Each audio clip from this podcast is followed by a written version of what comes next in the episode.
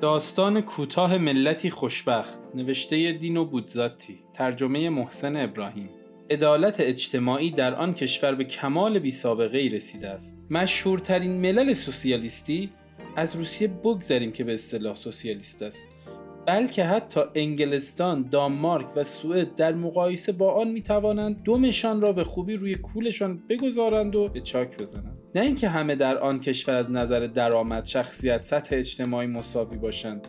چرا که این غم کشنده است و بهتر است که آدم هرگز به دنیا نیاید. فقط اوضاع طوری برنامه‌ریزی شده است که همه به هر دلیلی راضیند فقط همین و بنابراین همین حالا چند مثال دست اول میآوریم تا اذهان روشن شود. سربازان در آن کشور صرفا به عنوان شروع لباسهای جالبی به رنگهای قرمز و آبی با یراق و دکمه های طلایی با کلاههایی از پوستهای گران قیمت یا بر حسب فصل کلاه پشمیهایی با تزئینات قلاب دوزی شده حتی با طلا همایل، شمشیر، یراقهای اسلیمی روی آستینها که تا سردوشی می‌رسند چکمه هایی تا بالای زانو حتی از پوست سفید واقعی میپوشند که دیدنشان خیلی مزه دارد. و داشتم مهمیزها را فراموش می‌کردم. سربازان روی این لباس شکل بسیار زیبا که نمی‌توانم در جزئیات توضیح دهم که چطور دوخته شده است. اما به هر حال دارای تاثیر عجیبی است. نشانها را میآویزند.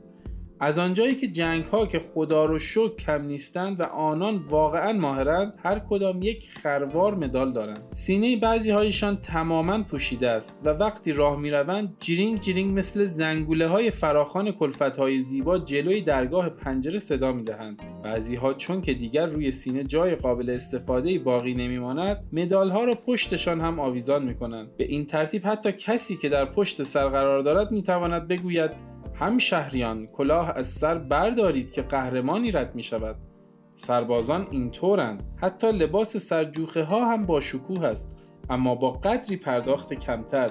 کمی هم کمتر برای سرجوخه ارشد. کمی هم کمتر برای گروهبان و الی آخر به هر حال فهمیدید؟ وقتی به افسران می‌رسد دیگر صحبتی از نشان در میان نیست. فقط دکمه های طلایی میماند و آن هم کوچک است. همه چیز درجه به درجه ساده تر و بیالایشتر می شود ژنرال ها نه که ژنده پوش باشند اما دست کمی از آن ندارند.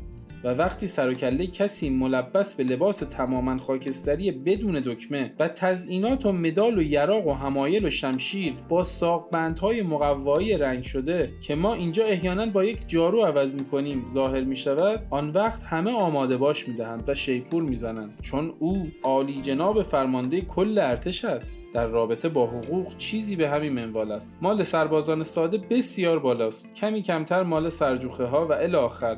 و فرمانده کل که او را کمی پیش دیدیم وقتی 27 به برج می شود حقوق کاملا ناچیزی می گیرد آنقدر که برایش کفایت کند تا از گرسنگی نمیرد و نه سنار بیشتر. بدین ترتیب همه در آن ارتش راضیند درجه پایین ها چون که خیلی درآمد دارند لباس های متحد بسیار زیبایی دارند و خیلی تزئینات با ارزش.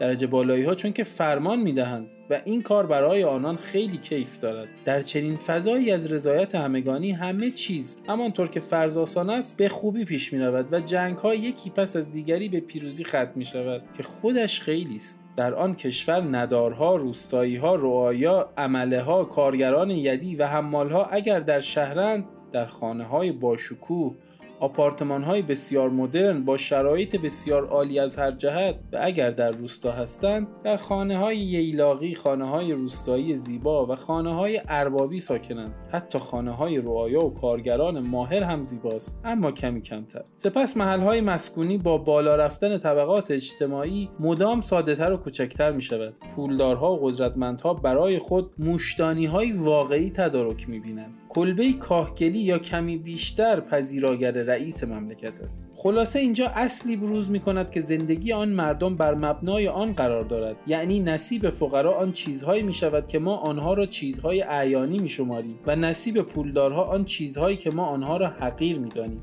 مخالفت خواهد شد چطور ممکن است؟ اگر کسی پول زیادی در اختیار دارد ترجیح می دهد که خانه با شکوه و بسیار راحتی برای خود بخرد. تا یک آلونک حقیر. در واقع چرا نباید چنین کاری کند؟ این کار را به یک دلیل ساده نمی کند. چون که کلبه ها آلونک ها و قارها خیلی بیشتر از ساختمان های سنگ مرمر با شوفاژی با پره های داغ و یخچالی تعبیه شده در دیوار میارزد. و نه به این خاطر که کاه و شیروانی موجدار چیزی که بی نهایت عجیب است گرانتر از سنگ خارا یا دورالومین است. چون در آن کشور تمام چیزهای بی ارزش مالیات وحشتناکی دارد. بنابراین فقط ثروتمندان و قدرتمندان می توانند به خود اجازه تملک آنها را بدهند و این چیزها درست به خاطر این دشواریشان ارزش فوق‌العاده‌ای می‌یابند بنابراین گرچه به خودی خود بیارزشند اما به عنوان ثروت، موفقیت، اشرافیت و آقامنشی بسیار طالب دارند. بدین ترتیب همه خوشحالند. فقرای بدبخت برای سکونت در خانه های بسیار زیبا